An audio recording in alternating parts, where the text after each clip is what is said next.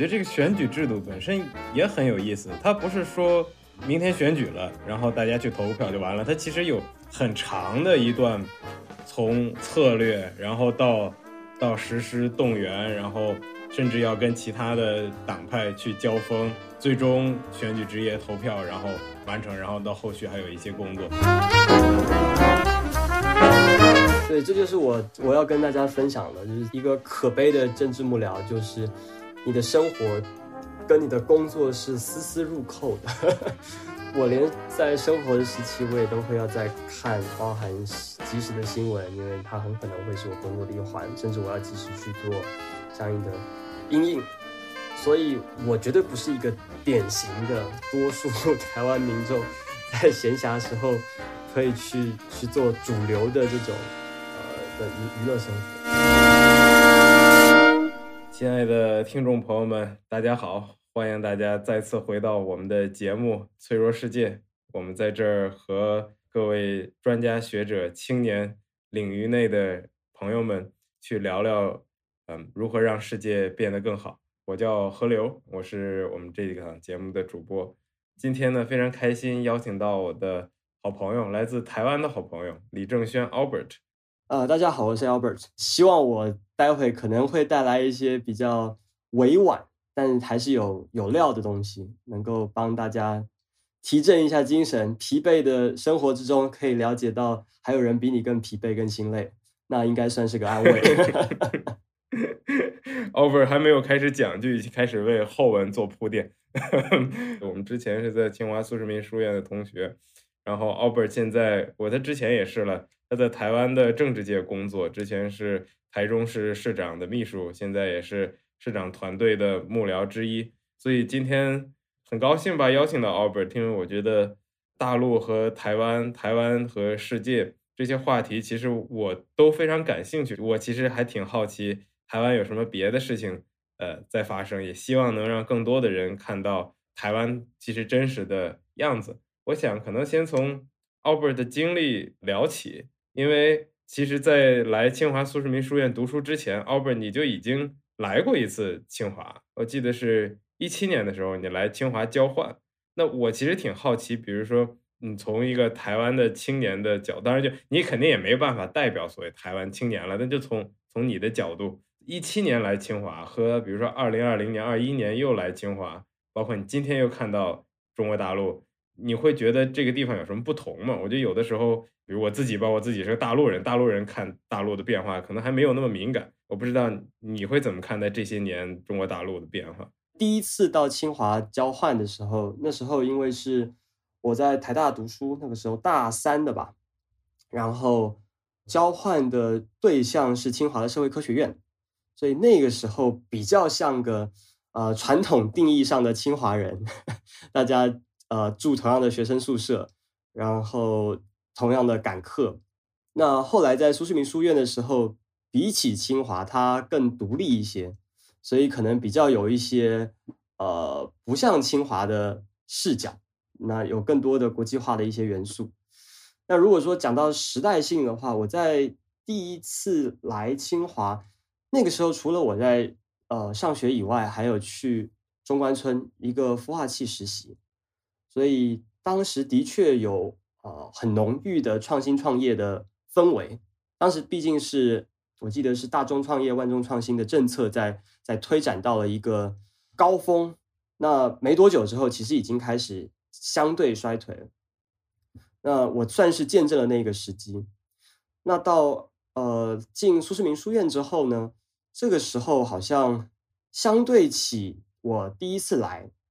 创新创业可能就没有那么的野生。然后更进一步的有啊，包含系统性的管理，或者是更多啊商业化的一些元素。对我目前模模糊糊印象大概是这一块。我觉得这个其实挺有趣的，因为大家可能尤其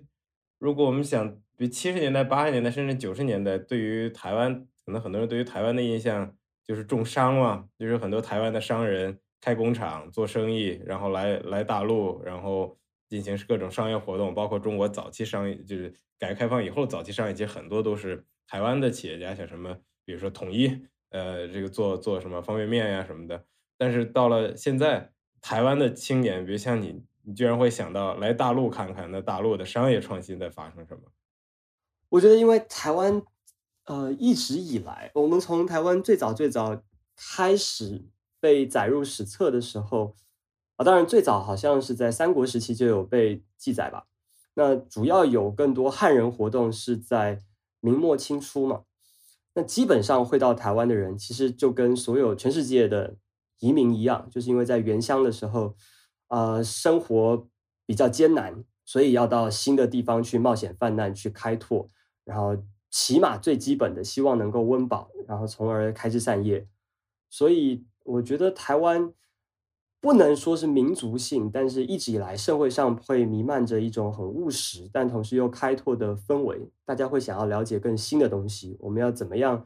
呃追上更新的趋势，然后为自己、为家人，甚至为社会创造一个更好、更繁荣的一个未来。所以这也是那时候我为什么会到大陆。然后去接触孵化器的的实习工作，因为当时毕竟我记得很清楚，那时候北京全北京好像挺多地方都在开办孵化器的，甚至有很多在包含在密云，还有在其他地方，其实已经脱离传统中关村的区域，当时都有一些啊小区被划设，至少能够以中关村的名义，然后享有一些创新创业政策的补贴项目。另外还有就是，当时有不少台湾人跑来，然后等于说有抓住这个创新创业政策的一些风口，甚至有一些额外的红利，那他们就以此在在北京进行创业。那这也是我当时实习的时候会接触到，然后觉得特别有意思的一个群体。我觉得你刚才提到一个东西，挺挺挺有意思，也启启发我一些想法，就是你说，呃，台湾在明清的时候。有更多的汉人去台湾居住，然后很多人是因为就是在家，在我假设这些汉人是从大陆过去，应该都是基本上从大陆过去，可能在家的情境不太好，然后相当于逃难流亡，然后到一个新的土地，然后他们需要去重新去去获得自己的家园。那那我想到的一个呃另一个例子，可能比如就在东南亚，对吧？就东南亚也有好多这样的华侨华商，当年也是从因为大陆受难，然后流亡到。呃，华侨呃，流亡到马来西亚呀、新加坡呀，然后印尼呀，包括越南、老挝这些地方。呃，我在想，那如果去理解，比如说今天台湾的文化，台湾自己所有的文明，是不是有一种流亡、呃流浪的这种文明基因在里面？就是可能你最开始这个地方的发生，就是就是一场流浪，对吧？就是我们原从一个地方去到另一个地方。你就哪怕是这中华民国的这个政权，其实也是个流亡政权嘛，对吧？就有那么多老一辈儿，原本是什么浙江人、福建人、广东人，然后到了台湾，然后很多老一辈儿还整天想回去，因为觉得那是我家，我出来是一个流亡者。我不知道这这样的现象，我能不能用这样的一种 framing 来来解释，还是说我们其实就是在用今天的眼光去看过去？呃，我觉得，我我觉得。呃，我会比较喜欢用一个英文的词来去代表这个这个精神吧，就是 entrepreneurship，就是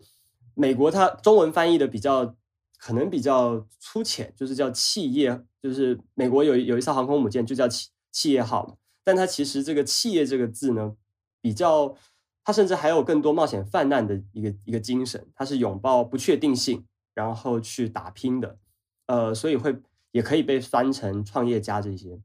那我觉得，所有愿意离乡背土，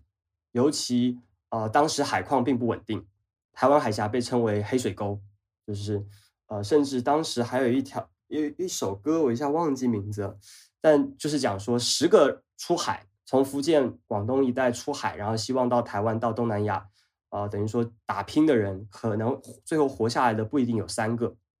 所以他们的确，你如果从比较呃。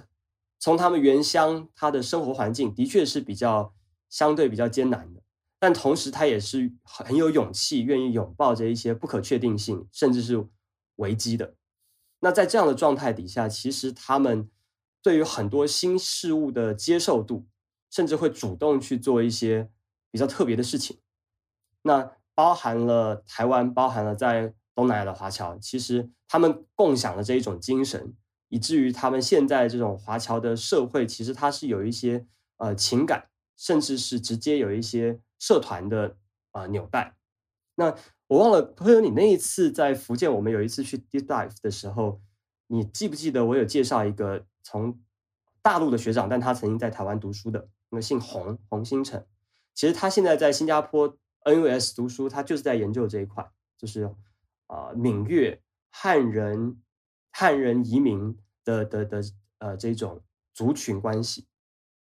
对，所以我觉得像这种这种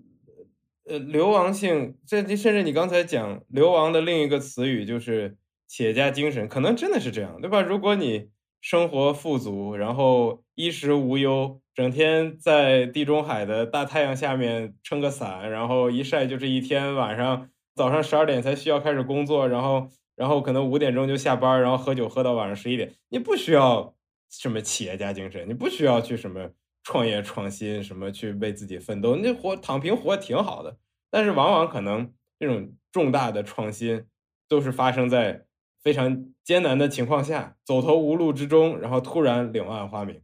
对，就是另另类的生于忧患。是啊，那我好奇，这是不是有点扯远了？但是像比如说今天台湾之所以能在比如高科技产业仍然有这么呃重要的国际上的一席之地，呃，当然主要就是半导体的一席之地了。但是半导体可能里面有很多因素，但是像这种企业家精神，甚至这种文化的流亡性，会不会都有关系？我觉得的确有关，因为说实话，这些产业的奠基其实远远不是我今年播下种子，明年就能开花成结果的。通常甚至要到以二十年、三十年为计。那今天台湾呃半导体或者是相应高科技产业，甚至我们还有一大群以德国的讲法叫隐形冠军的中小企业。那之所以今天有如此的荣景，呃，甚至要回溯到啊两蒋时期，在蒋介石啊，或者是蒋经国，尤其是蒋经国时期啊，当时有不少的经济相关的官员，真的是他的确是有冒险泛滥的投资精神，同时也呃深谋远虑。因为呃，现在台积电的传奇创办人，他刚交棒，就是前两年吧，才刚卸任台积电的董事长，他他他就有在。呃，回忆的时候就有提到说，如果当时不是因为呃行政院就是中央政府很信任这个产业，很信任他，所以前几年都是以数十亿台币来金源这一个产业，甚至是支持这一家公司的发展。因为毕竟半导体产业它是需要巨量的资本投入的，而且很可能在前五到十年是看不到任何回报，就那就是要看。这个政府的体系，甚至其他人愿不愿意去为了一个啊十年、二十年后不确定，但可能非常繁荣的一个产业，那提前去承担这样的风险，去投资、去开创。台湾现在也也不少人都在反思，以前在蒋经国时期，在蒋介石时期还能够有所谓的呃十大建设，就是比较长远的。包含产业、包含社会的一些综合性的规划，但是到近几届的呃总统，在他们任内好像也有提出这样的计划，但似乎都不如当年的十大建设或者是以前的数年计划那么的深谋远虑，那么有开创性，那么有持续性。所以呃，这可能也是我们待会可以聊的一个话题，就是说到底呃，随着台湾的政治民主化。呃，是否更加适合一个国家去做更开创性的产业或者是社会布局？因为我之所以这次请到 Albert，其实是我自己非常好奇的一个问题，就是其实对台湾人来说，就是什么事情比较重要，对吧？你们的政客整天到底在吵什么？因为如果从大陆这边一讲到台湾，就就我觉得已经很单调了。我都我觉得这个话题，无论你是你是这个。支持维护现状的还是支持统一的？就是他都已经已经这这个话题，我觉得已经有点让我审美疲劳。我挺想知道在台湾发生什么。我相信大陆在台湾的存在感也很强，每天的政治舆论，包括可能民众的一些想。但就除了大陆，我相信台湾也有自己的非常光鲜亮丽，或者有有有自己的这个困难。所以我不知道，比如说奥本，你在你的工作生活中、政治生活中。或者就是平常你观察到，其实台湾的朋友们比较在乎什么样的事情？这个问题其实非常难以回答，因为在台湾的话，大家都可以关心或者最关心不同的事情，甚至作为一个政治工作者，我需要不停的警惕，不停的提醒自己，不是所有的人每天都会看政治，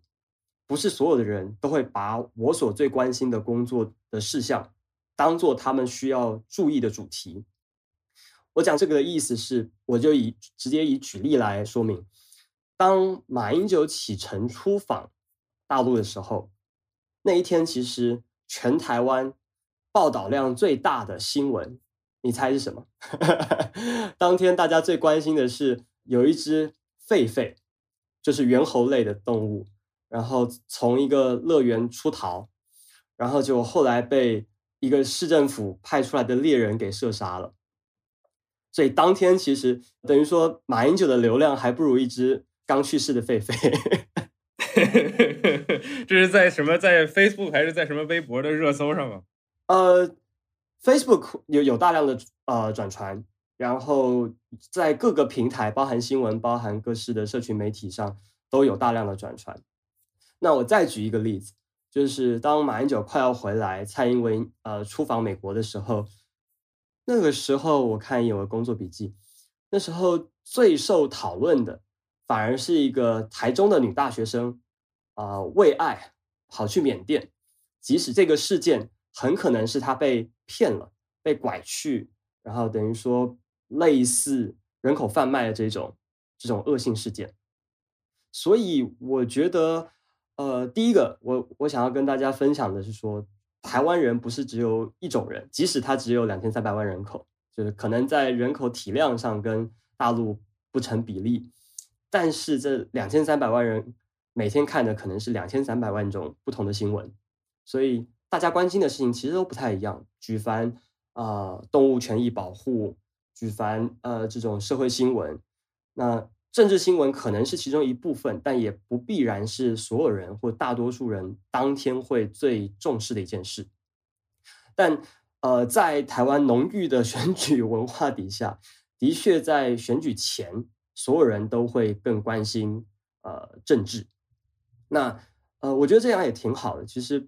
至少我自己觉得，每个人不一定都需要每天绕着政治转，但是在最重要的一个定期的这一个选举前，如果大家都能够保持对公共事务的一定的了解甚至热情，那我觉得这还是一个长期以来对于一个社会的共同体可能会更好的一件事。是是，这点其实挺可贵的，因为。我觉得大家最自然的状态，肯定就是围着自己的这个一日一日三餐、兴趣爱好、对自己的生活、自己家庭、朋友，围着这些，真正说走到公共空间里，走到比如大街上，走到互联网上，然后去为政治的事情去讨论、去关心，这其实都已经去关注，这都还不说去发起行动，这都已经是挺难得的事情。所以我不知道，像台湾的朋友们，就除了说选举的时候，当然最明显的行动就是投票了。那除了投票以外，我不知道这些所谓的普通人在参与选举时候会做什么。呃，有不少人什么都不做，他连政治新闻都不一定会特别关心。但因为选举的文化，就我们会有大量的选举文宣海报、赠送的小礼品，上面会印着文宣，所以他们。等于说不得不看到这样的讯息，那再来就是相对对公共事务可能比较热情的，就是尤其在选举前，会依照这段竞选期发生的一些事件拿出来去做讨论，不管是私底下的、跟朋友之间的，还是在社群媒体上的。那甚至呃，有些人会参加一些呃 NGO 办的一些活动，然后以此去提倡他所认同的价值。那甚至更甚的就是，如果你非常认同一个候选人，你支持他，不管因为情感元素，还是因为理性元素，还是因为各式各样的因素，你愿你非常愿意支持他，你非常希望他当选，你可能会去他的竞选总部当志工，去做啊基本的一些工作，或者甚至行政，甚至就是加入他的选举团队。这个我其实就是到竞选团队当志愿者，我一直都觉得是个好酷的事情。我有一些在那个美国读书的那个朋友，然后比如说什么民主党，然后要参加无无论是无论是州的选举，还是比如到了美国大选，哎，他们就去做一个民主党的志愿者。然后我在英国的朋友，保守党大选，尤其是前一段时间，Rishi Sunak 在竞选的时候，我也有朋友去去参加他的这个竞选团队，然后去，当然他们在英国，我听到的就是会会给人打电话，会给会给英国的这个保守党党员打电话，然后给他讲 Rishi Sunak 代表什么什么立场，然后为什么你应该为他投票。那我不知道，比如在台湾，无论是地方一级的，还是到了呃议会一级的。你们在选举的时候，这些志愿者都能做什么样的工作？我觉得可能这些志愿者往往更多的时候是和作为民众的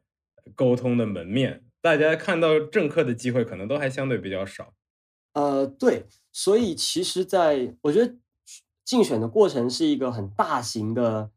呃去做政治沟通的机会，所以你必须要用任何的可能，在有限的资源底下做最创意、最有效的沟通与传播。我我我觉得其实虽然手法五花八门，但万变不离其宗的就是他要给你或者给任何人一个理由，一个很具体的理由，为什么你要支持我？所以呃，在志愿者的部分，他们到竞选总部之后，他们会来登记啊，我们会希望他做最 basic，就是比方说文宣，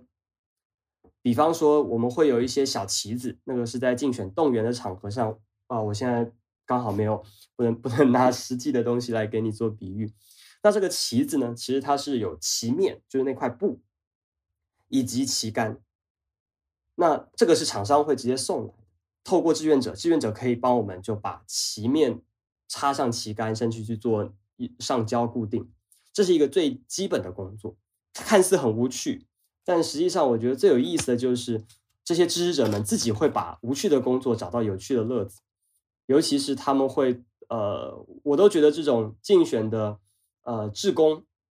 这些志工他们会自己跟其他的志工聊天，然后形成一个新的，呃，类似兴趣团体。那他们彼此反而会互相激荡，然后更清楚他为什么要支持这个候选人。因为有时候你可能只是对他有好感，你并不是那么清楚到底他做了什么。那你每天在竞选总部里耳濡目染，你就更容易知道说他具体做了什么，而哪些是你最认同的价值。那除了最基本的这种行政工作以外，那还有一些包含，呃，如果要办活动的话，你可能要做整体的活动场地的安排，包含排呃席次，甚至是如果有呃外宾或者是路人进来，他想参观竞选总部的时候。可能也会需要一些志愿者为他们介绍这个总部，以及介绍这个候选人他所支持的理念或以前做过的一些政治时机。这听起来还是一个挺挺琐碎的工作，但是往往政治和社会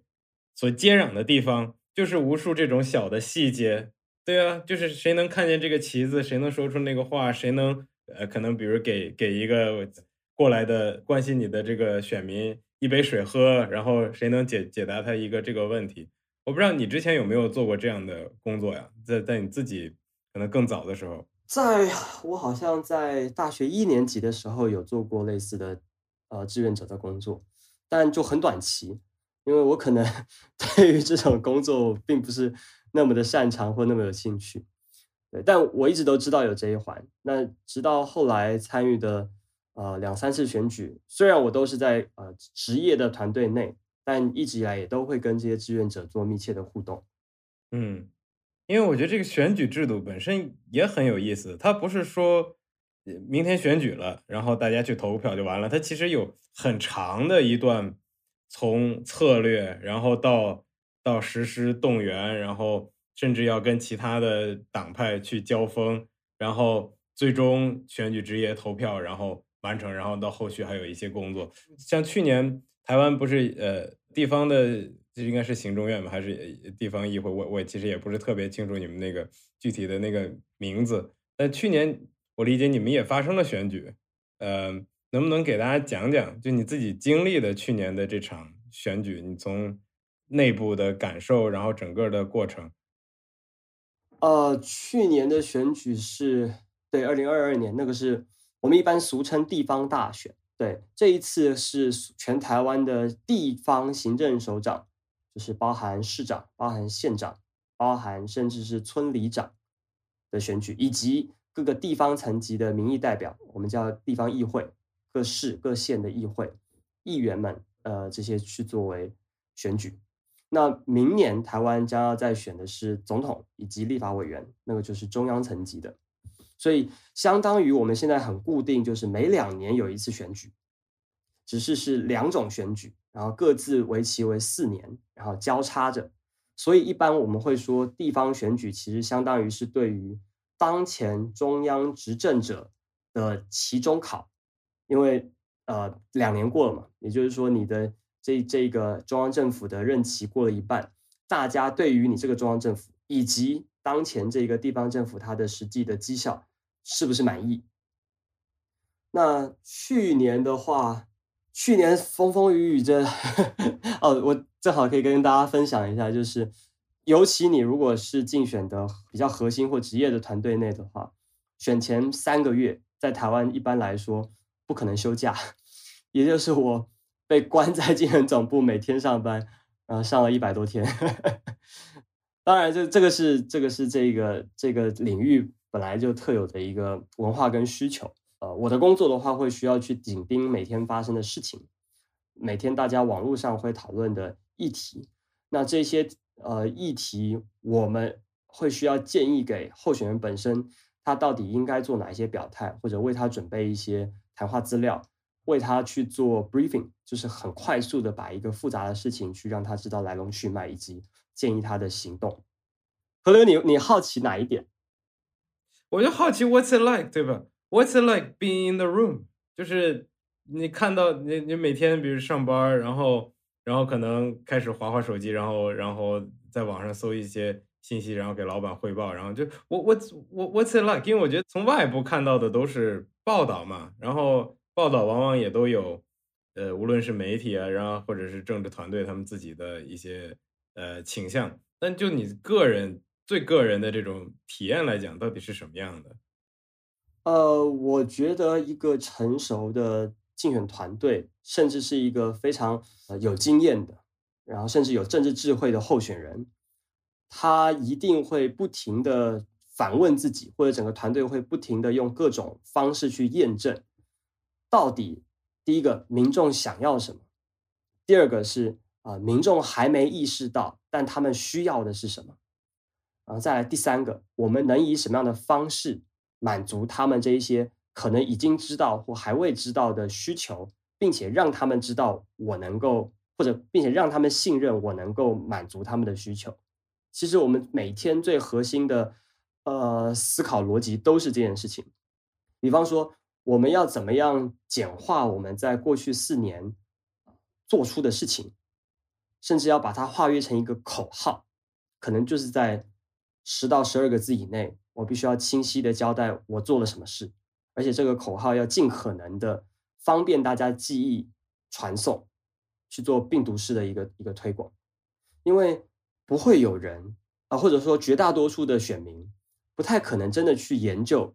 你这四年去爬书，你这四年到底做了哪些事，那你的竞选对手一定会大量的放大你这四年之间有过哪些缺失。那他是攻击方，那如果你作为现任的呃行政首长，然后呃你要追求连任的话，基本上你其实是站在呃防守方的。那但是但是很多这是最有意思的地方，它就像一场一场 battle，就是攻守是有机会易位。呃，比方说你的竞选对手在哪一些场合上失言，或者你可以放大他言语的漏洞，或者说他的私德。有亏，就是私人方面有有过一些一些黑历史，那到底是由你的候选人本人出来挑明指责，还是你透过其他的第三方或者是友方去攻击、去争辩？那你在被动的出来受访，去抢占道德高地，这些就都是啊选举的战术层面。所以刚刚我我讲的就是我们会不停自问自己的是战略层面，我们要知道到底民众想要的是什么，民众需要的是什么，以及我们该怎么让民众更认同我们，这是战略。但从战术层面的话，就是除了我们要化约我们自己的政绩或者是理念，同时也要找到该如何去跟对方进行攻守的意味。但是其实我也不知道，你说台湾这样一个地方，它是怎么能够保留自己这样的比较自由的传统？当然，最早所谓什么孙孙中山有五权宪法，但是在国民党统治时期，其实又又回归了一个基本独裁的状态。当然，就哪怕在那个独裁之下，还有很多来自社会的自由。那到今天，我不知道从奥贝尔，你从内部来，你从政治内部来看，你觉得他这一套制度是怎么维持下去的？到底是什么能够让他保持这种其实激烈冲突，对吧？内部的冲突从来都是激烈、言辞犀利、紧张，然后有无数个对抗。但是作为一个制度，它其实生命力还是挺强的。我觉得，呃，当然，台湾的民主化的过程其实远非三言两语能够解解释的清的。但之所以能够，呃，等于说斗而不破吧，就是啊，透过选举，即使有激烈的冲突，但最后大家还会服膺于啊最后选举的结果。我觉得主要就是大家台湾的社会已经有这样的。民主，或者是对于选举的信任，就是或者或者你可以说它是一种信仰，就是当呃选完了之后，大家会服气，更多人在乎这件事情，所以支持他。那我们就 wait and see。虽然当然那呃不是所有人都会满意这个选举的结果，但大家会尊重甚至认可，比较少会发生选完了，但。很多人激烈抗争的事情，这个是我觉得台湾目前选举民主系统运行底下逐渐成熟的一个状态。偶尔会发生呃极端性的、争议性的选举状况，但现在都其实相对少。是，就大家其实还比较尊重这一套规则，所以那也就尊重这一套规则所产生的结果。反正最差最差就是四年以后我再把你选下去。对。就是愿赌服输，这虽然这个比喻可能并不恰当，但类似于此。呃，我觉得，当然也因为选举的状况底下，大家都比较呃，至少觉得是机会均等的。那这个机会并不是说你获利或者是你你你升职加薪的机会，而是说只要在这一个呃民主自由的一个框架底下，即使你说的话。可能绝大多数人都不同意，但你有机会去说，你有机会去争取其他跟你一样想法的人，然后从而经过这个选举的竞赛中，你希望赢得相应的候选人的关注支持。所以在选有选举，甚至是地形选举的状况底下，我觉得它其实很大一程度释放了很多社会的压力，在很激烈的利益冲突底下。呃，他各自会在竞选中，即使不是他们两个要选举，但是这两方可能希望透过选举的过程，啊，赢得更多数人的认同。那同时也会各自争取候选人的支持。那最后有哪一个候选人胜出，那另外一个也得接受，就是等于说他，啊，他们方利益并没有受到绝大多数人肯定。所以他也必须服膺于这一个选举的结果，所以很多时候选举最终并不是只有选上那一个人，那同时也代表着这一个人背后他在过选竞选过程中所宣扬的一些价值理念，甚至对于具体事件的立场。嗯，当然就是台湾每个人都有参与参加选举，甚至这甚至成为。候选人的权利，但是如果你真的希望有一个机会成为候选人，其实你是需要加入一个党派的，对吧？或者就是你特别厉害，你就自己再成立一个党派，然后别人加入你。啊，这这倒不必然，甚至你不需要有党派，其实很多的选举你都是可以以无党籍的身份直接参选。但是你的成功概率就会比较低嘛？就是如果说你是比如说国民党的一个议员，呃，相对。你有党的话，的确就会有一群比较成熟的动员体系，帮助你去做这样的政治沟通。那其实台湾的政党也一直在变，对吧？但是国民党和民进党基本上一直都，但是就是民民进党也是几十年前刚刚建的。那后面，比如像现在又有什么时代时代时代进步啊，然后呃是时代时代力量、民众党。过去我记得小的时候还看过，这是新主党还是叫什么党来着？也也不是很重要。Point is，就其实台湾的各种党派也一直在变，一直在演化。那我不知道，就是大家平常一提一提到台湾的政治，就是民进党、国民党。那民进党、国民党之外的这些党派，在这么多年以来是什么样的表现？在台湾是什么样的存在感？呃，说实话，比较没有存在感，尤其是在选举制度底下。当然，今天没有要上政治学课，所以 我就不特别去提这一些选举制度底下的确会呃更逐渐形成两大党的的一个状况。因为我们的选举制度跟我们的呃整个。竞选的模型比，这这是一个必然，但是呃，其他的我们所谓的第三势力，就包含了非蓝非绿、非国民党、非民进党的这一些小党们，他们基本上主要争取的会是各种地方性的民意代表，甚至偶尔地方首长的席次。那中央的话，主要也是以民意代表、立法委员，就比较类似 Congressman 或者 Senator 的的的状况。其实他们要争取到总统候选人，你当然可以出来选，但基本上你很难很很难当选。那为什么他们还要还要参选呢？像什么应该是柯文哲吧成立的民众党，那他就觉得说我自己可以构建一个联盟。那如果说你你得是国民党和民进党才能当总统的话，那你就在民进党、国民党内部去寻求呃支持不就好了？呃。当然，这些会参与第三势力的，我觉得他们有更强烈的理念性，就他认为当前的蓝绿两党都已经呃不可能呃这么落实他们所坚信的价值，所以他们必须透过一种很壮烈的，即使当选几率比较低，但是我要捍卫我信信念的纯洁性的方这这样一条目前看起来比较艰难的路去表达他的政治立场。但是政治层面务实来说，我们基本上会评估柯文哲目前他作为一个第三势力的小党，他想要争取总统候选人，其实并不是说他一定要选上，而是因为政党大家可以去争取，呃，台湾的国会我们叫立法院，它其实是有分两种立法委员的席次，一种是区域的选区，也就是你就在这个选区你获得。你选赢了就是你，但还有一部分的席次叫做不分区的政党名单。你这一个政党如果在全台湾获得足够量的政党票，你就会有按这个政党票比例的席次。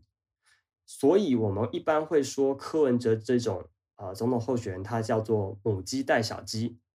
透过一个总统候选人，他去争取到额外的舞台跟曝光量，即使自己没有选上。也能够相对的庇应自己党内参选政党的不分区席次的这一些呃候选人，能够送他们进立法院。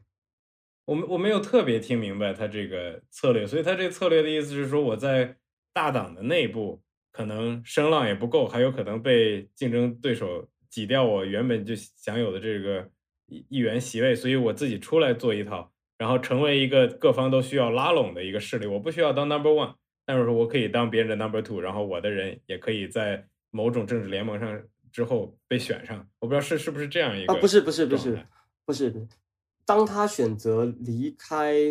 或者说没有要跟主要的这两大党结盟的话，他其实就是要自己自己自立门派。我我我这样讲好了，台湾有数百个国会议员，也就是我刚刚说的立法委员的席次，那这么多。立法委员，你就想你你能够记得几个名字？所以很多人他即使这个所谓的我刚刚说不不分区的政党名单其次的立法委员，他根本也不知道这个这个名单上我投了票，他呃这个政党他获得多少票，这一个人就会当选立法委员，但这一个人我根本不认识。所以他们更多的是凭借着他对于这个政党的信赖度，而一个政党的信赖度其实是很。很很空泛的，比方说，我随便跟你说，国民党跟民进党，甚至我刚刚讲的民众党，你看到这三个字，你不会有任何感觉。如果你不是很长期关注的话，那这个时候大家可能比较容易会认识的是一个人，一个有全国性知名度的人。那所以，如果这个党有推出一个知名度够的总统候选人，那这一个人他就可以带领着这这整个党去冲高党的声望。所以，即使柯文哲最后他没有当选，但他自己透过在总统大选这个舞台上博取的流量或者是认识，会必应到他这个政党在最后拿到的政党票数去分配的席次。嗯，这个我觉得还是还是挺有趣的，就是你在这样一个规则之下，有这么多不同的玩法。当然，就除了成立党派，我也看到有的时候台湾的一些党员，甚至很有声望的党员会退党。比如，比如吕秀莲，这应该之前民进党的副总统，他我看在几年前就提出要退出民进党，说道不同不如归去，做个自由人，讲一些良心话。我不知道像这样的现象在台湾常见吗？就一些政客的，无论是因为什么原因吧，因为良心利益，觉得自己选不上，或者跟跟 Number One 有一些冲突，我不知道台湾会怎么看这些从一个党内退出来的这些人。呃，这些基本上都是最，如果是自愿退的话，其实这这种事情屡见不鲜。它基本上就是一种最后的抗议。我改变不了这个党，那我只好我离开，不与之为伍。所以包含蓝营就国民党、绿营民进党其实都有。除此之外，也有一些被要求退党，那个就是呃开除党籍，就是按照各个党自己的党章规范，如果你。违反了这一些大家共同约定的条例的话，那你就自然会被开除党籍。有意思的就是，呃，政治场域有时候还是讲实力逻辑的，也就是说，如果你，呃，我举个例子好了，基本上大家最容易会出现这种所谓开除党籍的状况，其实是因为，比方说你今天参选了这个政党党内的初选，想要争取。政党提名你在这一个区域选市长好了，结果你在党内的初选中你输给另外一个人，那按照原本的机制，政党就会提提名另外一个人去作为参选这一个城市市长的人选，对吧？我我这样比喻可能更具体。假设今天李正轩跟何流都想要参选台中市的市长，那我们要争取同一个政党的提名，结果何流赢了。所以这个政党理所应当要提名何流来参选台中市的市长，但是我不服。这李正轩觉得这个政党的初选机制有问题，或者党内初选何流会赢，但是整体民调、民意调查发现台中市更多人支持我，所以我就脱党参选。有可能是我自己主动放弃党籍，也可能是因为我要参选，所以被政党开除党籍，因为我我并没有呃遵循着初选。呃，初选结果，然后他自己还出来选。好，那这个时候有意思的就来了。从去年的台湾有一个县叫苗栗县，它就在台中的北边一点。苗栗县就是当时国民党籍的议长，就苗栗县议会的议长，他要参选县长，但是不被国民党提名，所以他自己出来参选，那他就被国民党所开除党籍。结果现在。这个议长等于说脱党参选，还选上了，所以呃，一直以来国民党党内都有在讨论，到底要不要让他恢复党籍。这个就是比较政治权力的实物面，很多时候不管是蓝营还是绿营，都会需要考量这一块。是啊，而且对于政党来说也挺尴尬的。首先有这个独立于党，然后自己自己去参选的这些候选人。本身肯定是有一定实力的，可能他有一定个性，有很多支持者，有自己鲜明的主见。那这些人，你可以把他当做所谓党内的进步分子，代表了某种潮流，也可能也可以把他当做党内的异端，需要驱逐驱逐出党。你要好像这个政政党又很难去鼓励这种行为，对吧？你也不能说鼓励我的党员去进行分裂，然后脱党参选。对啊，都脱党，那脱党那还那还要党干嘛呢？但同时的话，你好像又不能。跟他们过于决绝，因为万一有一天你撕破脸了，但是你们还需要一起共事，毕竟甚至也有可能还有共同的敌人——民进党。就我觉得这个平衡也挺微妙的。所以 这就是这就是变成说你要怎么样兼顾社会对你这个政党的观感，然后以及你这个政党党内的一个平衡，还有以往的传统地方的观感，就是这个其实是一个组织最困难的一件事，就是它可能跟政党跟一般的企业不太一样的地方就在于，它不太能够靠盈利这一个单一的指标去衡量这个政党到底有没有。对得起他的股东，也就是他的这些党员们的期待，或者对社会对于这个党的期待，这也是国民党目前最面临的其中一个很复杂的一个问题。是啊，是啊，当然，刚刚国民党面临的问题也挺多的了，从他的财政到他的这个政治的方向，包括现在马英九来大陆，马英九在中国大陆遇到的待遇非常好啊，你看那个。什么南京市市民什么夹道欢迎，然后一个个对这个马马英九同志表示了热切的欢迎。就我看他之前在什么高雄夜市去去夜市的时候，被那个台湾边上的那个民众准备要泼他的白油漆，但他在中国大陆好像这个人气非常旺。呃，我觉得当然这两个时空条件状况不太一样。其实马英九现在在。台湾的话，基本不会被泼油漆、丢鸡蛋，甚至不少人其实蛮怀念他当总统执政时期的。所以，我们之前有一个蓝营的政治人物就讲，叫“还马英九公道者，必蔡英文也”。也就是说，大家遇到一个可能更不理想的 执政团队，就会想起前一个的好。那那你说到马英九附录？以及以及，其实时间前后不差不久的蔡英文赴美，啊，我们抛开我个人的意见或者是好恶不谈，其实从我们进行的几次民调，就民意调查，发现大家不会特别反对马英九赴陆，但也没有特别因此喜欢国民党。那从民意调查来说，我们看到的是支持，非常支持马英九赴陆的。比例高于支持，但是还是无意见是更高的，所以我们会诠释是说，马英九附录这件事情，它凝聚了传统蓝营，也就是国民党支持者，就你已经支持国民党了，但是你因为马英九附录这一件事情，你更感觉你支持的道路是对的，它有凝聚自己本来固有支持者的效果，但它不一定能够有效争取到。啊，中间选民甚至本来对国民党不一定有特别好感的人，那但是从啊同样民调来看，蔡英文这一次赴美，其实获得了比马英九赴陆更多的掌声跟认同。嗯，就在你是说在广泛台湾的范围内，还是在民进党党内的范围内？广泛台湾，就是从民意调查来看。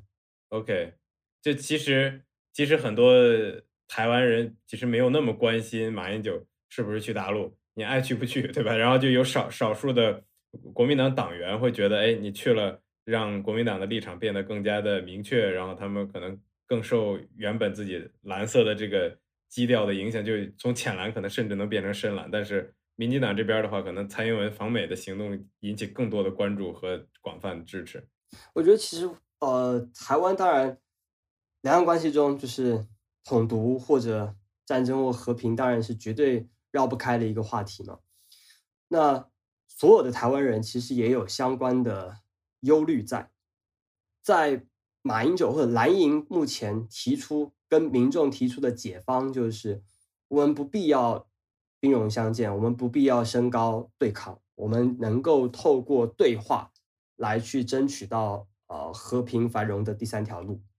这个是蓝营他希望去提倡的，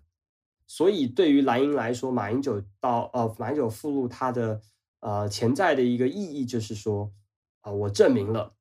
民进党没办法跟大陆沟通，那我们能，所以马英九才会附录，甚至刻意的在大陆时不停的提到中华民国存在的这件事情，这是因为他要证明我们能沟通，甚至在沟通的过程中，我们能够保有我们的原则。那对于蔡英文来说，他访美，他提供的方案就实施另一条了，就是说，即使我跟大陆没有办法沟通，即使两岸的关系更更加严峻，但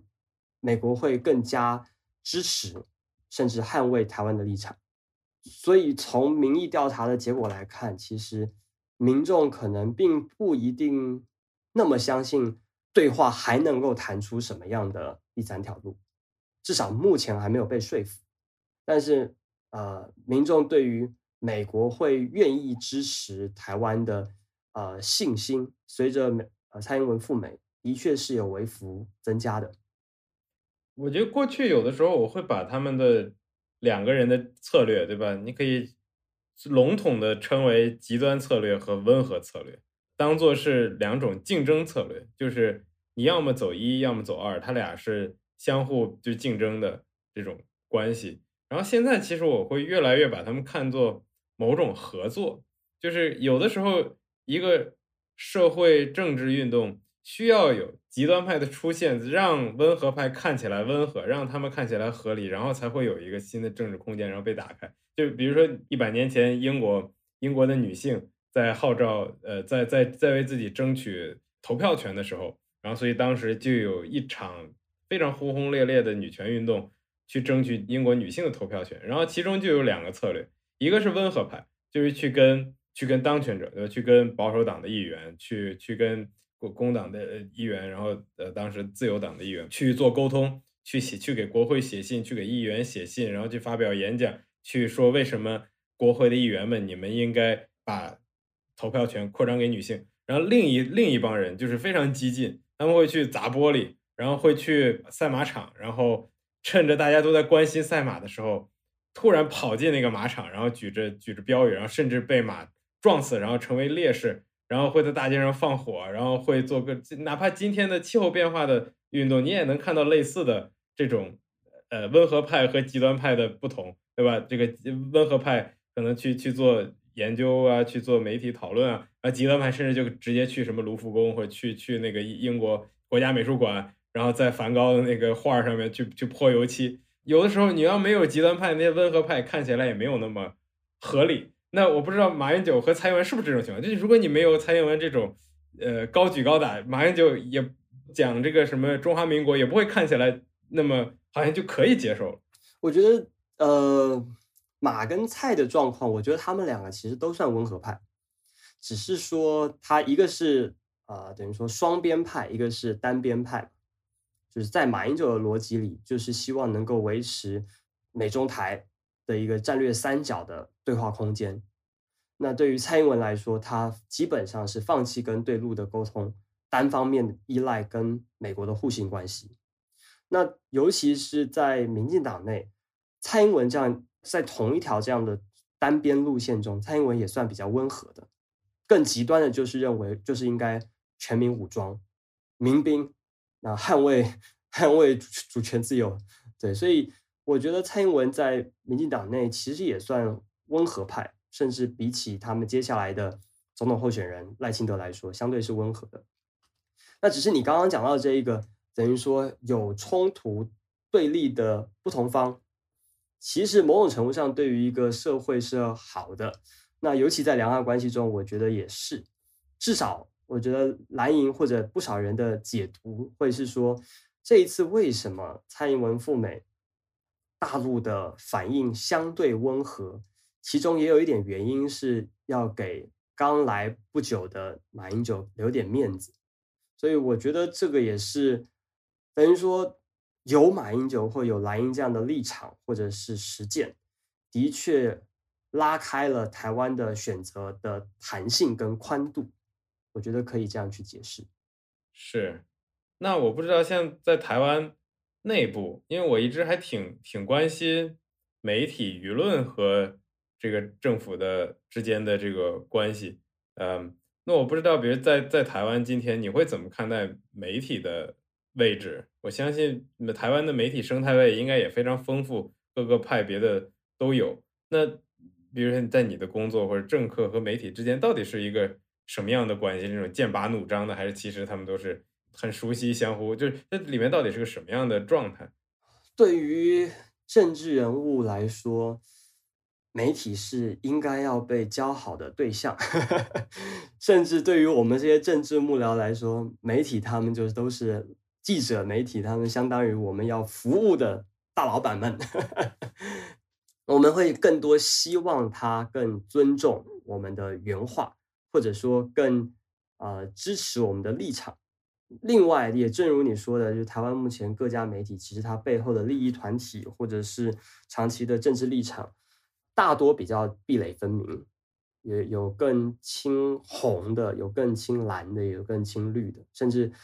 当民进党在批评呃中资或者是蓝营的媒体是叫做党媒的同时，其实他们更就是目前大家公认的，就是绿营的党媒。数量远远超过青蓝或青红的，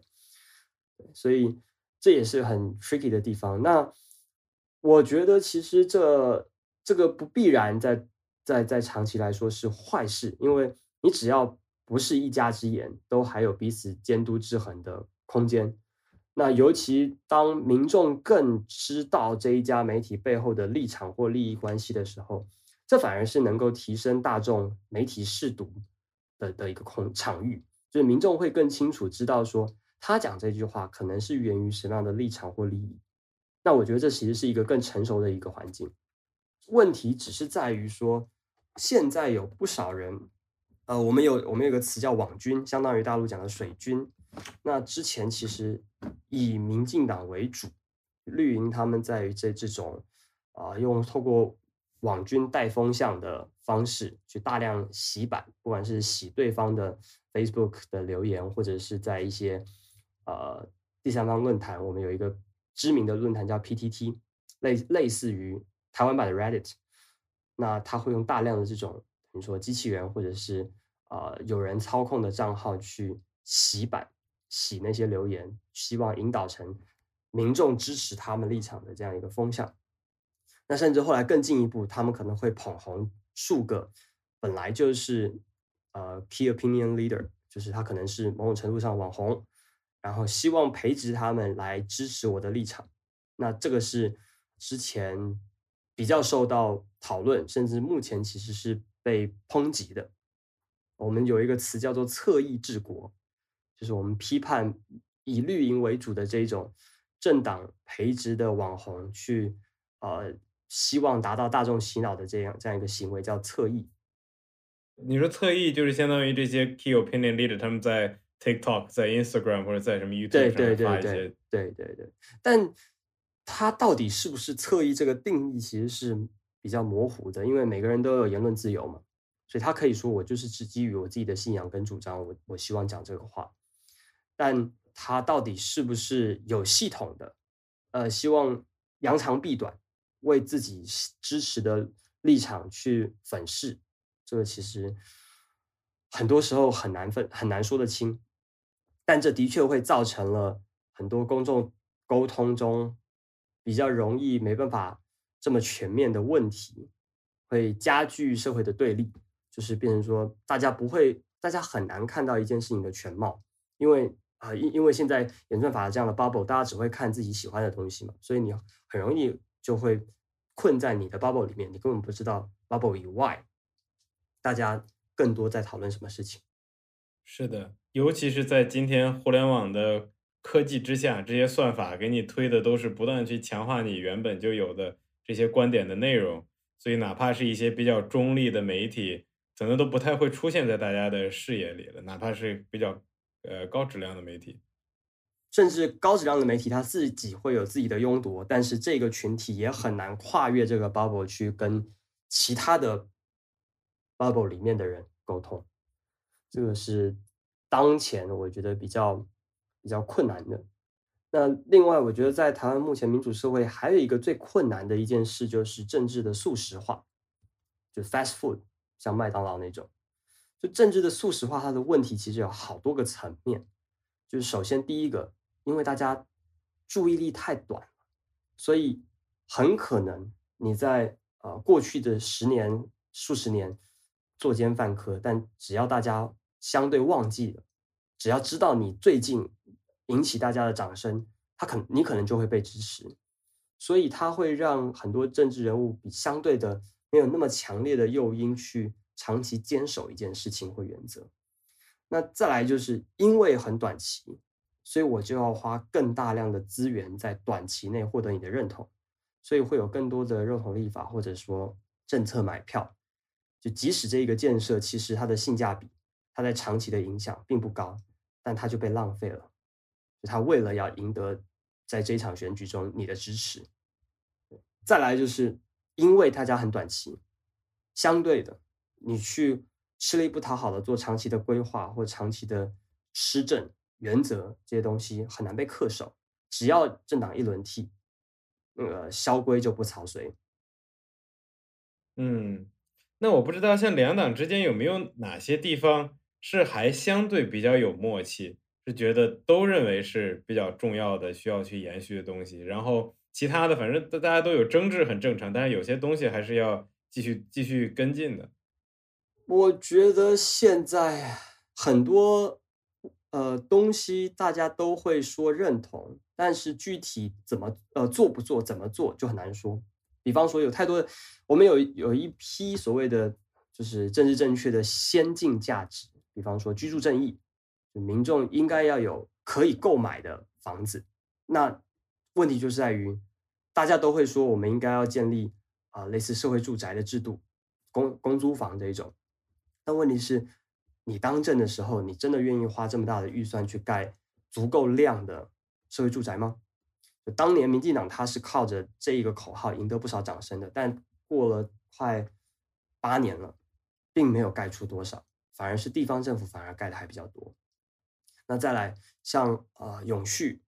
近零碳排、环保这些两党都会说，但具体怎么做，那就又是另外一个问题了。是。好像这个问题还还挺严重的，因为很多时候我觉得这就像卖东西一样，对吧？就是比如说我我买个洗衣机，洗衣机说这个是滚筒洗衣机，然后它能它能去多少多少油渍，然后你看它广告觉得特别好，然后那照片也不错，买回来根本不是那个样子，然后你要退货又很难退，人家说四年以后你才能退，对不起，现在你退不了，那这这这四年就得用这个洗衣机了。那我不知道那长期民众。会不会对这两党都失去信心？觉得你们其实都没有办法给我解决问题，反正谁上来都一样。对，这的确是一个是一个问题，这也是催生你刚刚一开始提到第三势力，就是这些小非蓝非绿小党诞生的原因。因为大家的确对于蓝营绿营都有长期的失落、失望跟不满，但在当前的政治文化跟结构框架底下，呃，非蓝跟非绿的确。挑战太大了，他们很难撼动太多固有的政治议题，所以你试图呃全面执政或者是引导国家的大政方针，你势必还是得由主要的这蓝绿两党去去做竞争跟合作，呃，而问题就会变成啊这些口号大家都会喊，价值的这种神主牌大家都捧着，但是具体你怎么做，你拿到政权之后。你会不会违背你的承诺，变成说你只要在选举前透过这种短视尽力的政策获获得掌声，你就可以想办法延续执政？如果可以的话，如果民众更多的都容易被收买的话，那没有人会有动力去做长期的破釜沉舟的改革。嗯，以及嗯，我在想，民众在自由民主的秩序制度当中。他知道政府是一个有限政府，他这其实政府的权利都是已经被规定好的。我记得我上中学的时候上经济课，然后当时一个英国老师，然后就画了一张图，是英国政府一年的预算，然后说：“哎，你看他这一年几十亿、上百亿英镑的预算，他是不是看起来很有钱？他可以做好多事情。那按理说，这个无论是工党上来还是保守党上来，都可以大干一番。但是然后他就开始细化，说：你看哪些钱。”是给这个道路的 人事对，哪些是给发薪水、给教育的？是啊，这些然后哪些钱是我发薪水？哪些钱是给医疗的？哪些钱是给军事的？你把每一每一块都是不能动的钱，都是早就规划好，你必须要这么花，不是政客今天上来我就能改的。那你把它能。他不能动的钱都花掉，最后甚至还可以有赤字，怎么钱还不够？我还得再再再挣一点钱，因为钱已经都已经规划出去了。我政府权力也是有限的，我我有一个基本的社会的底线，这都是早就规定好要坚守的。那我不知道台湾是不是也是类似这种问题，就是你看起来大家都说我去盖房子，我去发展什么产业，我去做医疗，但实际上他根本不具有这个权利。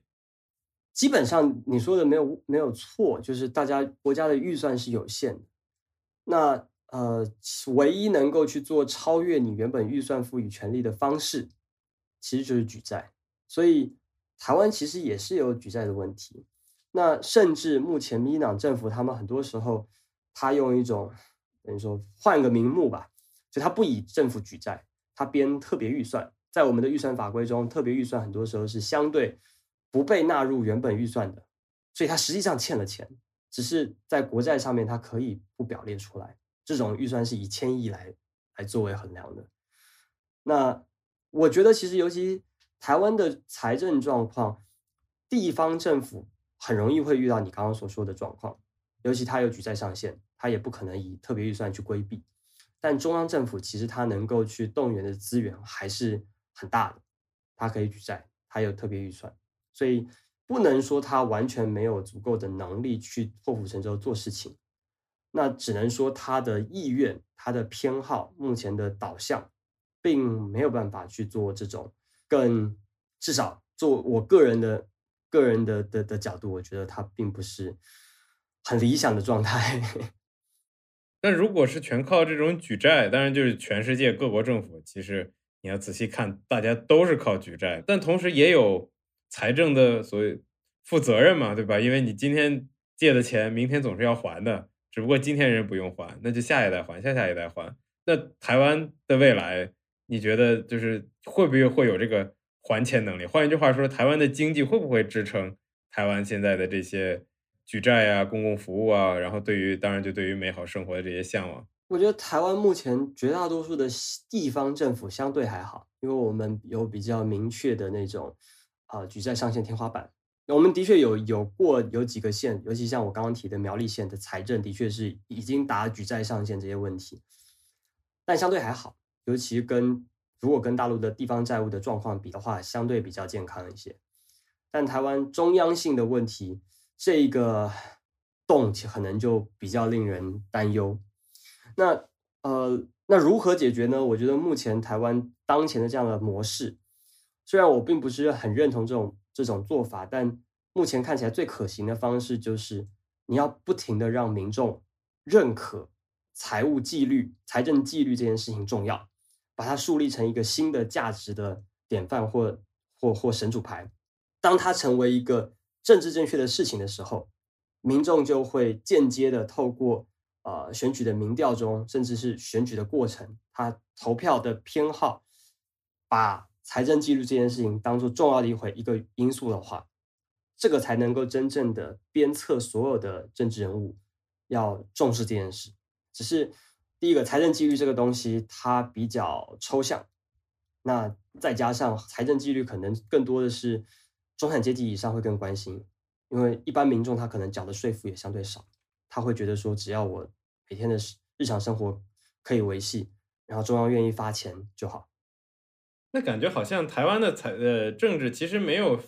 发生很明显的，比如阶级分裂。你像在英国，所谓的这个财政纪律，这是保守党一上台就要讲的，就是我们对于我们政府的国家的财政要负责任，要有纪律，要自律，因为今天借的钱，明天还是要还。然后，呃，工党就是，但是保守党批判工党，就是说，只要工党上台，我们的国家就会破产，因为他们会不断的举债借钱，然后，然后一要求你上上税。所以在英国的政治左右两派，那右派就是说，我们上台要减税，然后要对财政，呃，保持纪律、负责任。那当然，左派上台就是我们要加税，我们要增加社会福利，我们要借钱。这种左右的，我觉得有很明显阶级色彩的这种。对抗好像没有在台湾的政坛上发生。对，台湾其实不太能够很明确的去做左右的分立，甚至啊蓝绿两党基本上都，我觉得从西方的角度来说都算右派政党，但它都各自带了一点左派的性质。比方说，民进党可能比国民党更多的会提倡一些包含环保、包含性别多元性别认同。那呃。国民党也会愿意提说要怎么样去做普世性的呃社会福利照顾，所以在台湾可能就因为我们很特别的一个政治文化发展的脉络底下，左右不重要，呃，可能更清晰的分开两个党的立场，基本上就是靠两岸的论述，这个会是这两个党最根本性比较不太一样的地方。但话又说回来，很多时候又不是看这两个党的差异，而是看两个候选人的差异，这个又会是更 tricky 的地方。所以也因为这样，呃，长期以来很多台湾人都会觉得蓝或绿都没差。因为他有很多的作为，不管是蓝还是绿，上任的时候基本上也会做。是因为我感觉这是个悖论呀，就是一方面，一方面台湾的政治主要是一一个主要的鸿沟，一条主要的战线就是和大陆的关系。那另一方面，台湾的民众其实关心的又不止这一件事，他关心好多其他的事，他关心住房啊，他关心工作啊，然后关心环境啊，然后关心。关心教育啊，关心医疗，关心这些东西，但是政党之间又没有在这么多其他这么多元的社会议题中产生明确的分化，说哪些人是支持继续投资公共事业，有哪些人是支持我们应该降税，在这些问题上其实没有发生特别大的分类。是，这也呃跟选举制度或者说整个政府的结构有关嘛？因为英国的话，它的议会相对的有更多这种立场。尤其是特别 specific 的一个一个政策立场或偏好的一个代表，他可以作为某项政策的代言人。但在台湾的话，更多的是你得依循党，因为这个党是刚性政党，它对于底下的你，你只要挂着这一个政党的旗帜，你最后你还是要服膺于这个政党的决策，即使你是一个支持环境保护的立法委员、民意代表，但最后如果中央呃。党中央动员你，你就是要通过一个可能会破坏环境的法案，你还是得签，要不然你可能会被党纪处分。嗯，英国就有所谓政党里面就有党鞭嘛，这个 Chief Whip，他们就是负责去用鞭子抽每一个议员，对吧？说你必须要服从党的领导，我们我们在这件事情党中央已经决定了，你不要再有自己的立场了。但是就有的时候会成功，有的时候会失败，但就一个政党内部有的时候还是需要。相对起来，可能台湾会更成功一些。那民众有诉求怎么办呢？那这些听起来，那这些跟生活更贴近生活的政治问题，这些政党好像又不把他们当做最重要的事情，但其实可能民众反而最关心。也不能说他不把它当成重要的事吧。尤其呃，民意代表他也会，他有很大一部分工作是接受陈情啊，跟大陆的概念有点像的是信访，就是比方说我家可能门口水沟堵了。路灯坏了，很多人就会习惯性的打给呃你的选区的民意代表，由他们去监督市政府要把这些措施给 fix。所以这一些很多时候，你越固定或越小的这种施政，其实并不会不被满足，甚至因为容易满足，所以他更愿意做。做了之后，他可以赢得你的认同，因为他会让你觉得他有帮到你，他会让你的生活改善。所以这种小利小惠，我觉得在台湾的选举生态中反而不少见。但是像这种举国的大政方针、长期规划，在当前的状况底下，我觉得是比较有先天限制。确实，那像一个我一直都挺挺好奇的点，就是关于台湾政，台湾是五权宪法，呃，就是在这个传统的所谓三权分立之外，还有考试院和监察院，我不知道。这两个院就是在现在整个政治生态中，或者跟民众的关系到底是什么？他们的相关性在在今天是什么？呃，这两个院其实说实话跟民众的相关性不高。当时孙中山他希望提五权分立，主要是因为觉得如果人事权由行政权掌握的话，那可能行政会太膨胀。那如果是调查权在国会手上的话，国会很可能会更直接的去撤走行政。造成恶斗，所以他希望把这两个权利分立出来，作为独立的权。但是现在事实上就是在行政公务流程上，如果你的人事呃很多流程或者是评估不是在行政院的话，呃比较容易会变成你选的人才并不适合你安排他的位置，所以即使有考试院。但现在行政院底下还是有一个叫人事行政总处，它还是侵蚀了不少源自于考试院的的人事的权利。所以考试院现在比较多的就是他会办国家考试，然后他有一些程序的一些规定，但是越来越多人事的权利逐渐要让渡到行政院底下，就回归一般西方的这种三权分立的概念。那监察院的部分，呃，本来是希望，呃，孙中山当时的逻辑是希望监察院它作为一个独立的角色，它去更跨越党派的监督考核，呃，各级的。公务人员跟这些政治人物，但啊，毕竟他还是由总统任命的，尤其在这几年，就是蔡英文所任命的这些监那个叫监察院的监察委员，也越来越多有明显的党派色彩，而且他们的一些言行，逐渐的被所有的社会大众认为并不公允。再来就是从民进党他自己的政治议程中，他就是希望。呃，否定五权宪法，他希望呃逐渐让考试院跟监察院退场，回归到呃三权分立的概念。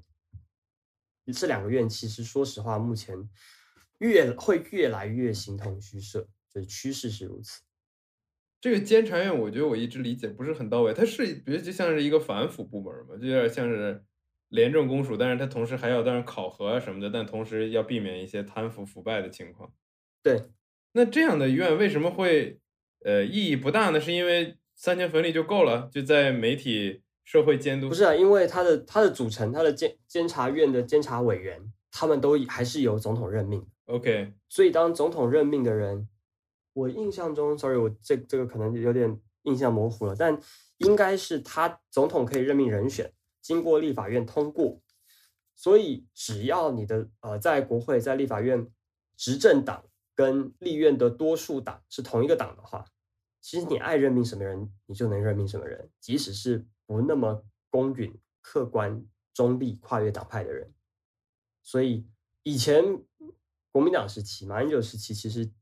呃监察院的监察委员也有一部分会被指责，但相对的比较还好。那现在民进党任命的这些监察委员，其实真的不少人是比较容易被。被被被不信任的，那他就更多的会受党意所引导，就是甚至有过呃为了民进党党呃政党利益去追杀非民进党党籍的政治人物。嗯，我觉得这个挺有意思的，就是就是所谓五权宪法，其实就是呃有一个人事部门，有有有一个独立的人事部门，然后有有一个独立的对于公务员体系的考核部门，然后类似的安排，我觉得在很多。西方的政治体制里面也有，比如要在英国的话，它有它的这个，比如说呃宪法宪法审查机制啊，都是理论上讲独立于就是当朝的这些呃政治权贵们。我们的宪法审查机制是在司法院，不是在监察院。OK，呃，对，但像什么人事啊，然后包括对公务员的监督啊，很多时候就会就会在呃就会在立法机关呃在在议会里面完成。但是你刚才说，其实现在这些功能慢慢的在进入行政机关，呃，在在由政府来去呃决定。对，就是它越来越实质上向西方的三权分立靠拢。那它也有一些它呃现实层面的必然，但也有一些政治运作底下的一个一个一个趋势。嗯，那像这样的机关，如果在今天。都是慢慢的在回归三权分立的话，那可能跟普通民众的互动也就非常非常非常，因为本来就是面向政治体制内部的机关，是没有错。所以民众对于目前看起来，从民意调查来说，民众对于这两个院其实并不怎么认识，也不认为一定要存在。那比如像法院呢？像比如在美国的话，法院的存在感当然就是非常非常高了。无论是什么堕胎啊，还是移民，我们的法院是隶属于司法院的，所以还是一样三权分立。对，但是就是那法院在台湾的民众中存在感高不高？因为我觉得在在在美国很多政治政治决策都是从法院出来的，已经。呃，我们的政治决策不会从法院出来，但是如果上升到释宪解释宪法的话，的确它会影响呃政治决策。但我们一般来说，我们的宪法法呃释宪的流程相对比较困难，而且最后做出来的决定，他们也会尽力的降低呃，我们被被诠释成政党，尤其是蓝绿恶斗的这样一个一个色彩，所以大家还相对的幸福目前的视线程序，但是我们也出现了，我们有一个词叫“恐龙法官”，就是可能这个法院的法官，不管是太学院派，还是太有个人的个人独特的创建，那他做出的一些判决。呃，违背了民意的期待，那所以大家虽然尊重这样一个法院的流程机制，但会有很多对于法官的批判。那这也是为什么现在台湾逐渐的开始要尝试实施呃所谓陪审团机制，会请民众一起来做陪审团，但他还不到美国这种，就是真的会有你们定罪的状况。因为它还是一个试行的一个一个状态，应该是今年才刚刚开始。这个里面其实我觉得也也挺有趣的，因为这个牵扯到什么样的决策才是才是合合以具有合法性、合理的、正确的。我记得有有一个美国的大法官，忘了是 Johnson 还是是谁，说不是因为一个决定正确，所以法官才这么判。而是因为法官这么判，所以这个决定正确。就他的意思是，每一个人，尤其是法官的，法官不法官，每个人都有认知上的局限，没有人敢说自己的决定是正确的。但是从一个机制、一个社会机制、政治机制来讲，我们需要维护一些决定的权威性，所以就有包括最高法官、最高法院这样的体系。不是说最高法院每一次的决策都是对的。而是因为这个社会的运行必须需要有这样一个机制，所以我们就作为最终解释权。如果我们判定，比如说这个辛普森无罪，对吧？那不是说辛普森真的就无罪，但是作为一个机制来讲，我们必须要认可这样的一个法律事实。那当然，美国会掺入一些陪审团机制，呃，由普通人来参与决策，可能就去强化这个合法性。那台湾可能就现在还在这个过程中，听起来。呃，因为台湾毕竟跟英美不一样，英美相对是习惯法，台湾是比较有有部分是承袭自西方，但也有更多是是模仿啊德式就大陆法系。我们是有成文的法典，那这也是为什么我们的立法体系它就更有影响力，等于说他们是能立法的。那这个法条就是呃法官必须援引这些法条去进行判决。所以，可能我们的法官或法院比较不会有这种创立法律，就实质层面创立法律的呃角色、权利或使命感。它更多会依循既有的法条来去，在参酌实际的状况或个人的判断去做，去去去做判决。嗯。其实我觉得这些这些，你如果真的去溯源的话，都是都是很有意思的话题。就是你哪怕你看着看起来外表上是个民主制度啊，是个三权分立啊，其实它里面的细节都不一样，都不太一样。对，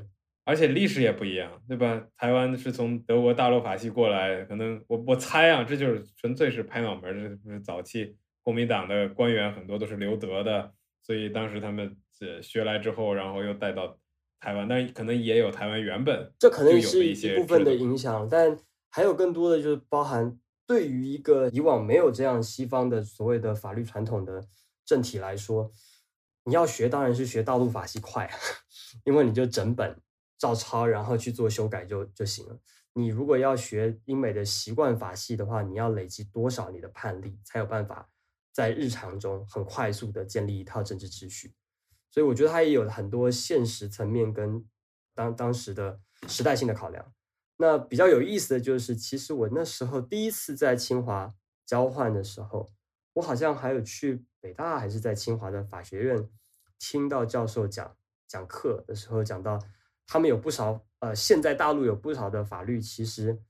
也算是一开始直接学习照搬 台湾的相关的法条，然后搬过去之后。啊，发现了有很多，毕竟实际状况不太一样，所以还要再额外去做重新的编修。哦，所以真的就是相互，有的时候我觉得文化交流，然后呃人与人之间制制度与制度之间交，真的润物细无声。其实我们自己都不知道的时候，其实就已经在相互学习，受到影响了。对。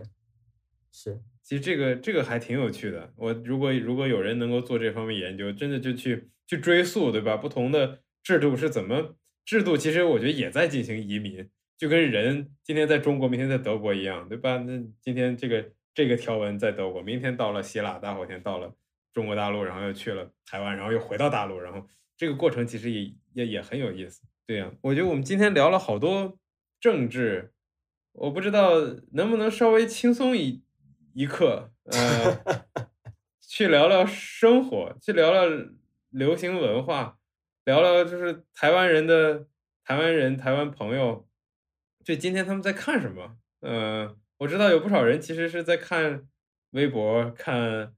小红书，我不知道奥本你平常会你看什么？对，这就是我。我要跟大家分享的就是一个可悲的政治幕僚，就是你的生活跟你的工作是丝丝入扣的。我我连在生活的时期，我也都会要在看包含及时的新闻，因为它很可能会是我工作的一环，甚至我要及时去做相应的应应。所以我绝对不是一个典型的多数 台湾民众在在闲暇时候可以去。去做主流的这种呃的娱娱乐生活，但我觉得台湾呃可能有一个比较有意思可以跟大家分享，因为疫情那时候大家没办法出国玩，所以反而开发了很多呃在岛内的一些旅游，那甚至就重新燃起了露营的热潮，就大家想要开发一些非传统热门景点，然后比较亲近大自然，然后但是又有。很多实呃实操性的，所以台湾是这这一阵子，至少蛮多朋友找我露营，虽然我所有都拒绝了。有假期 还不睡觉吗？对啊，那台湾山里多美啊！我记得一二零二零一二年的时候，我去去台湾，然后当时去去阿里山，然后去那个日月潭，去台北北投泡温泉，然后去那个。应该就是去去台中，台中台中是有个市集，呃，有有个夜市，对吧？叫什么？是是叫逢甲吗？逢甲夜市。逢甲，哎，好像逢好像就是逢甲夜市。但是哦，我现在去，我现在房子就租在那边，我走下楼就能够去夜市吃晚餐。OK OK，然后当时我们还去了那个鹿港小镇。呃，台湾以前有一个讲法叫做“一府二鹿三艋甲”，这个大概是在明明朝末年、清朝初年那个时候都有这个讲法，因为。台湾最早开发的地方是从汉人集镇，是是从台南开始，那所以会逐渐的往北，所以最早的府就是台南府府城，然后第二个开始发展起来的就是鹿港，彰化鹿港，然后再往北，到蒙甲，就是现在的万华，台北的西南角，离万华呃离离我的家乡板桥很近，所以呃。等于说，鹿港其实它是繁华过后，它已经现现在算是相对没落了。那它作为一个呃相对乡下的，就彰化县，然后的一个算古都吧。但他们其实，我觉得鹿港最有意思的地方是很多建筑的小细节。他们有一个一个特色叫做半口井，就是在墙边，就是有一有一。有一个半圆形的井池，它的概念就是说，既然我打了一口井，那我也希望如果外面找不到水喝的人也能喝，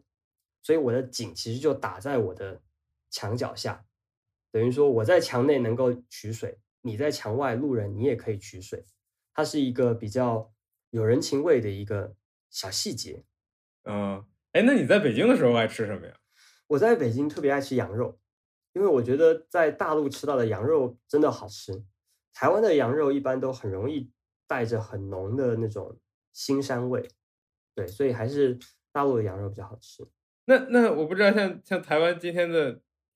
青年们，呃，会听什么音乐，会看什么电影啊？感觉好像我都跟台湾的文化生活都已经有点脱节了。呃，我觉得我可能比你脱节的更多。对，但台湾现在一般，呃，用都用包含 Spotify 或者是 YouTube Premium，然后还有一些台湾自己的，像 KKBox，就几几个音乐平台会听流行音乐。那有不少人会去听所谓的独立乐团，它独立于呃大型的经纪公司，等于说自己单纯的创一个工作室来制造呃来来创作音乐，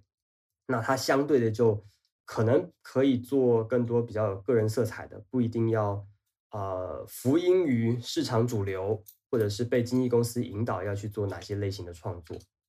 所以至少这几年，比方说像你们可能有听过的。呃，告五人，然后茄子蛋，什么怕胖团，这些都算是从呃独立小众的音乐，然后他们逐渐成为主流的。所以我觉得就像在大陆那个 rap hip hop，然后从 underground 到 ground，就是这个年代的确就是越来越多以往的非主流有机会成为主流，小众也可以变大众。好呀，我觉得今天的时间可能也差不多了，呃。然后我觉得也谢谢 Albert，谢谢听众朋友们。听众朋友们对我们这期有什么想法，欢迎大家在评论区告诉我们，我也反正也都会读大家的评论。嗯，Albert 的一些相关信息，包括他推荐的台湾的节目，我们也都会尽量在 Show Notes 里面给大家写出来，方便大家之后再去了解。所以感谢 Albert，然后感谢听众朋友们，咱们。下期再见，感谢大家。